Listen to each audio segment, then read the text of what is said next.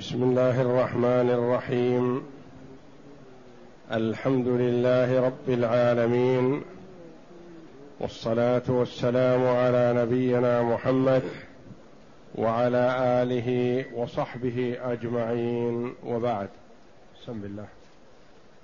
أعوذ بالله من الشيطان الرجيم. ونفخ في الصور فإذا هم من الأجداث إلى ربهم ينسلون.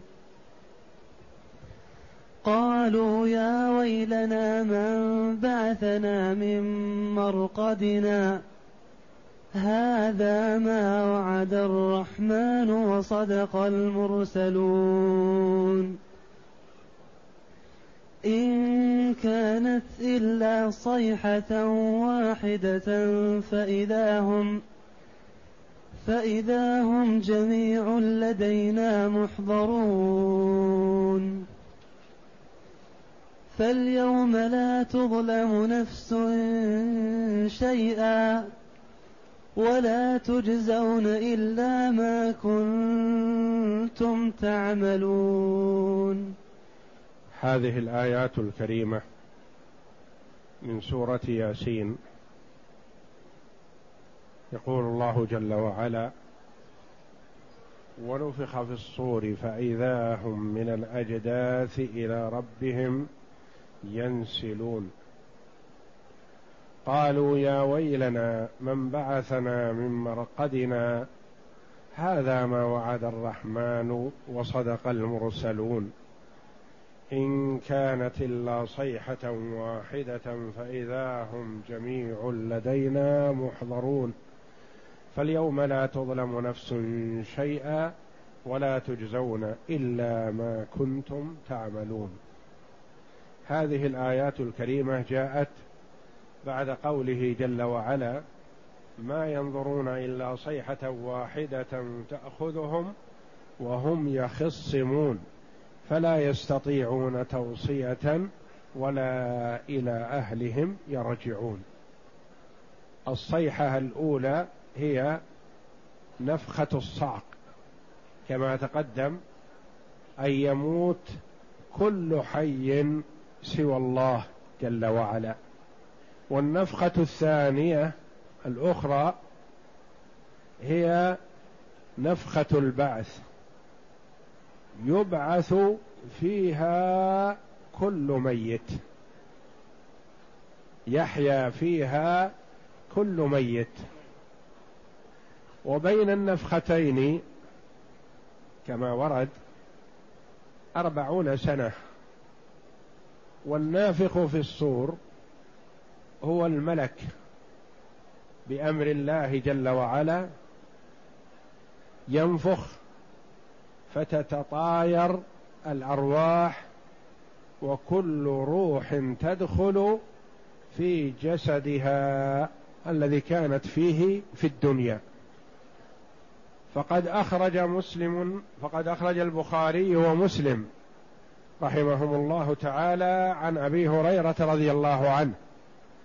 قال قال رسول الله صلى الله عليه وسلم ما بين النفختين أربعون. قالوا يا أبا هريرة أربعين يوما قال أبيت. قالوا أربعين شهرا قال أبيت. قالوا أربعين سنة قال أبيت. ثم ينزل من السماء ماء فينبتون كما ينبت البقل. وليس من الإنسان شيء لا يبلى إلا عظما واحدا وهو عجب الذنب. ومنه يركب الخلق يوم القيامة. فبعد هذه النفخة مباشرة كما قال الله فإذا هم من الأجداث إلى ربهم ينسلون. يعني يخرجون من القبور ثم تتطاير الصحف بإذن الله تتطاير الأرواح فتدخل كل روح في جسدها ثم يتوجهون إلى المحشر توجها اجباريا لا اختياريا. وقال جل وعلا ونفخ ونفخ فعل ماضي والنفخ لم يأتي بعد. ولكن كثيرا ما يعبر عن المستقبل بالفعل الماضي لتحقق وقوعه لأنه واقع لا محالة. كقوله جل وعلا أتى أمر الله فلا تستعجلوه. سيأتي لكن عبر بأتى الماضي لتحقق الوقوع. والصور بإسكان الواو هو القرن الذي ينفخ فيه إسرافيل. كما وردت بذلك السنة. فإذا هم من الأجداث الأجداث جمع جدث وهو القبر. وقرئ فإذا هم من الأجداف بالفاء بدل الثاء. وهي لغة فيه لكن الأفصح بالثاء. فإذا هم من الأجداث أو من الأجداف والمراد بالأجداث جمع جدث وهو القبر. إلى ربهم يتوجهون إلى الله جل وعلا إلى أرض المحشر. ينسلون يسرعون ويخرجون. قيل وسمي النسل نسلا لأنه يخرج من بطن أمه. يخرجون منها يسيرون بسرعة بدون اختيار. ولا يسع أحدا منهم أن يتأخر. ويقال النسل بمعنى مشى بسرعة خرج بسرعة وأسرع. كما يقال نسل الذئب. ينسل يعني مشى والذئب إذا مشى يسرع في مشيته. قالوا يا ويلنا قالوا بعد البعث وبعد ما يرون شيئا من أهوال القيامة يا ويلنا يدعون ويلهم والويل الهلاك.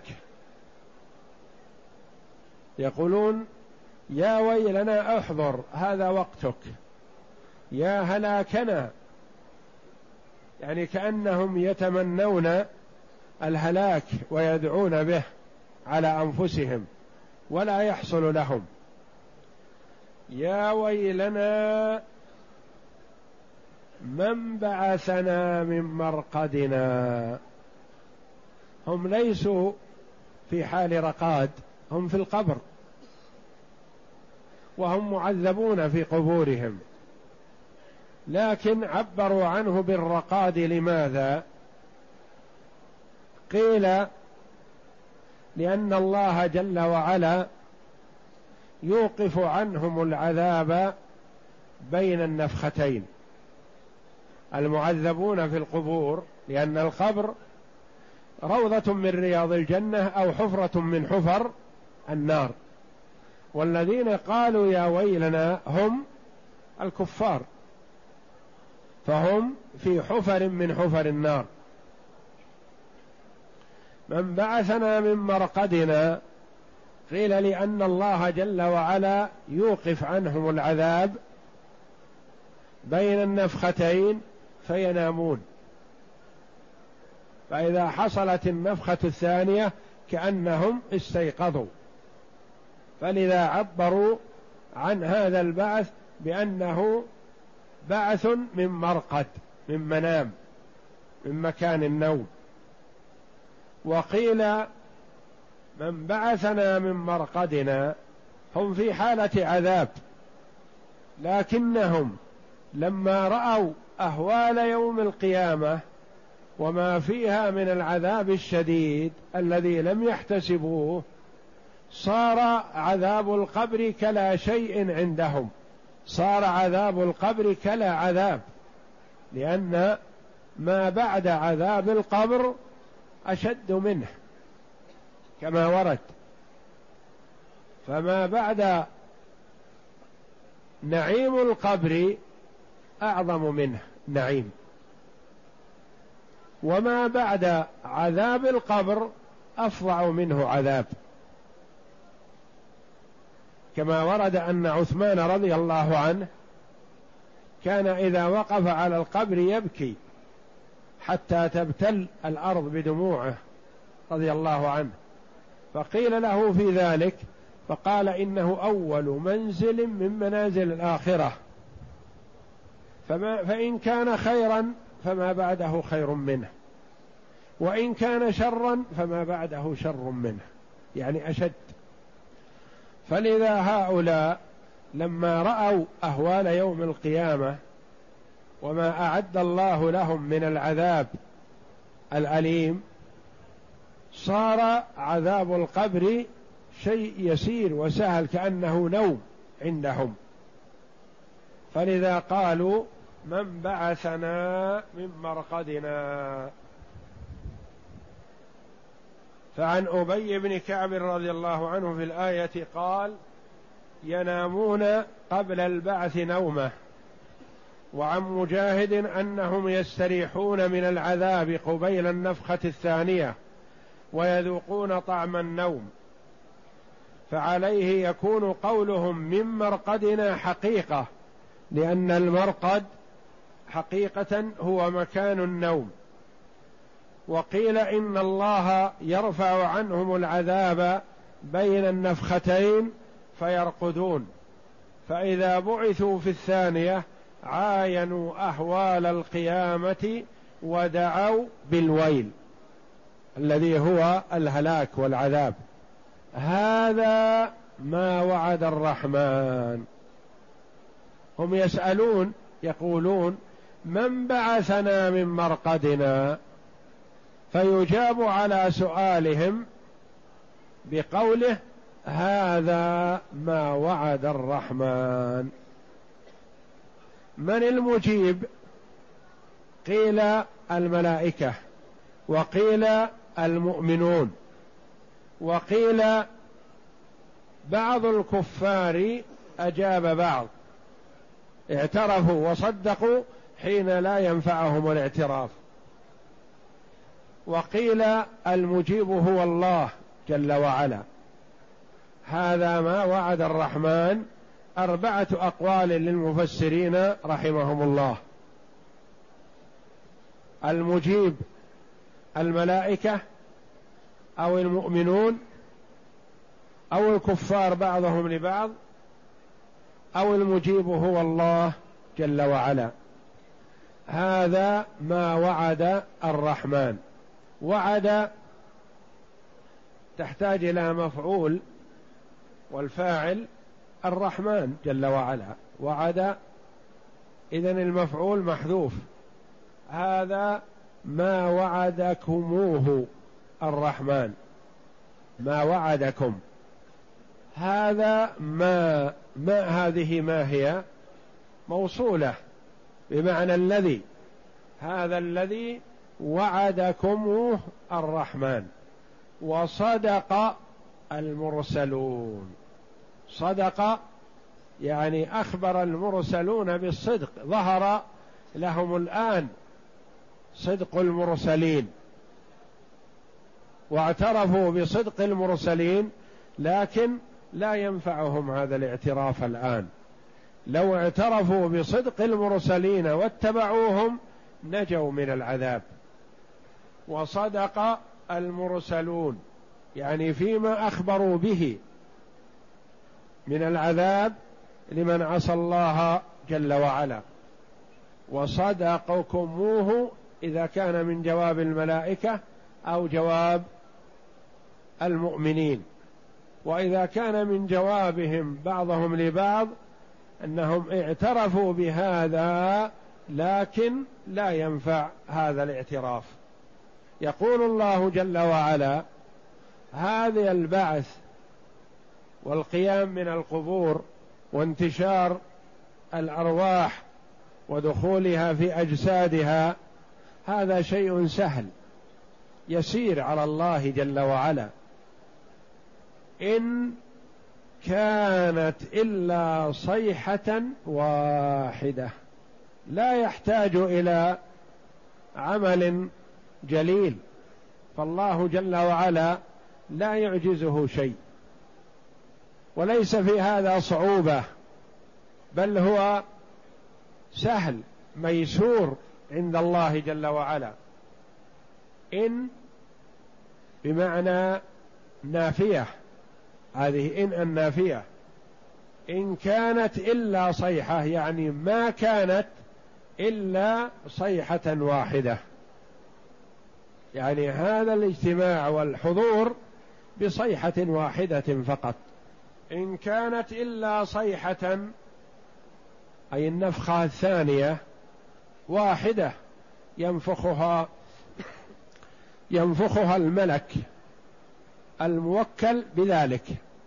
ولا يحتاج إلى تكرير. وليست كما ينادى الشخص القريب أو البعيد يناديه أحد لا يكفي أن يناديه بصوت واحد وإنما يكرر النداء ليستجيب أو ليسمع. لا صيحة واحدة تكفي الجميع. كلهم يجيبون إجابة سريعة. فإذا هم جميع لدينا محضرون. فإذا هم بعد هذه الصيحة مباشرة إذا هم جميع لدينا محضرون يعني حاضرون موقوفون عند الله جل وعلا وبين يديه. لا يستطيع أحد منهم أن يتخلف أو يتوانى أو يهرب يمينا أو شمالا أو يتوقف في الطريق أو نحو ذلك. كل يهرع إلى الله جل وعلا بلا اختيار منه. وهم يحضرون عند الله جل وعلا لماذا؟ للحساب. يحضر الجميع من مؤمن وكافر. كلهم يحضرون إلى الله جل وعلا.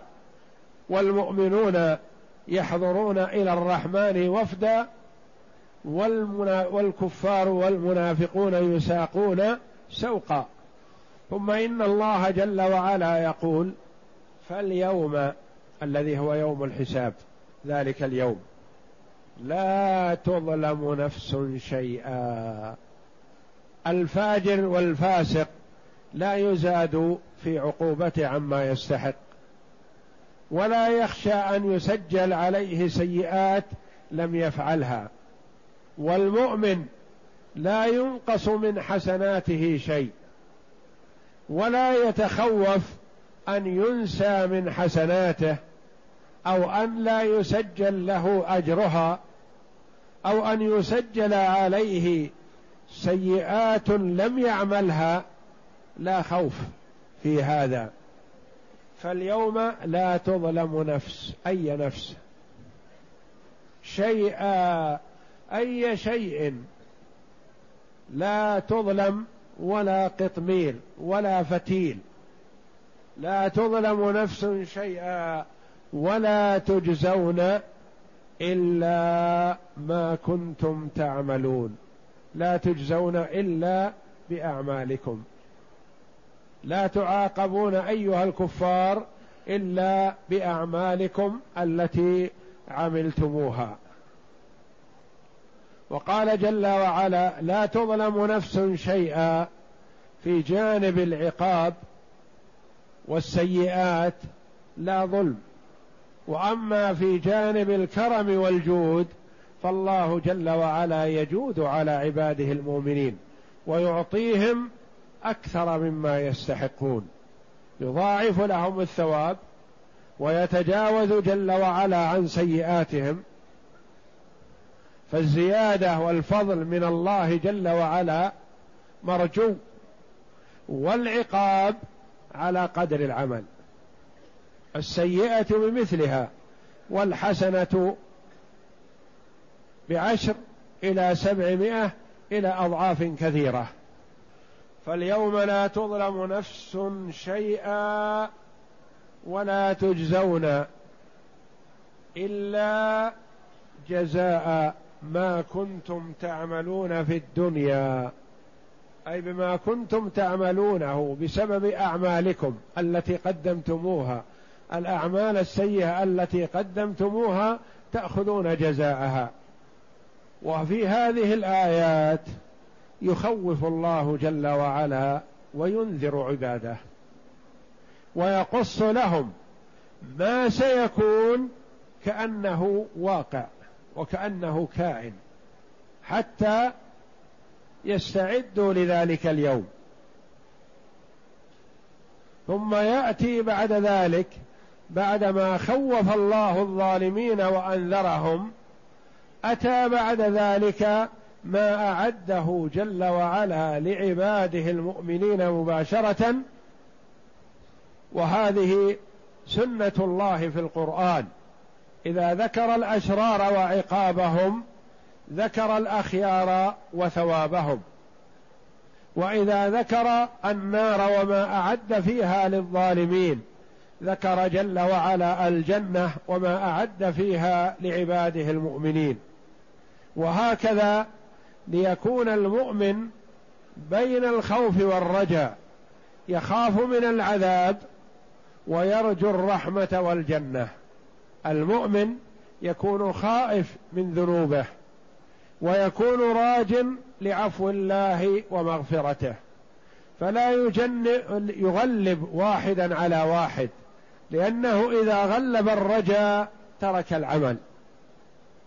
وإذا غلب الخوف أصابه اليأس والقنوط وكلاهما مذموم.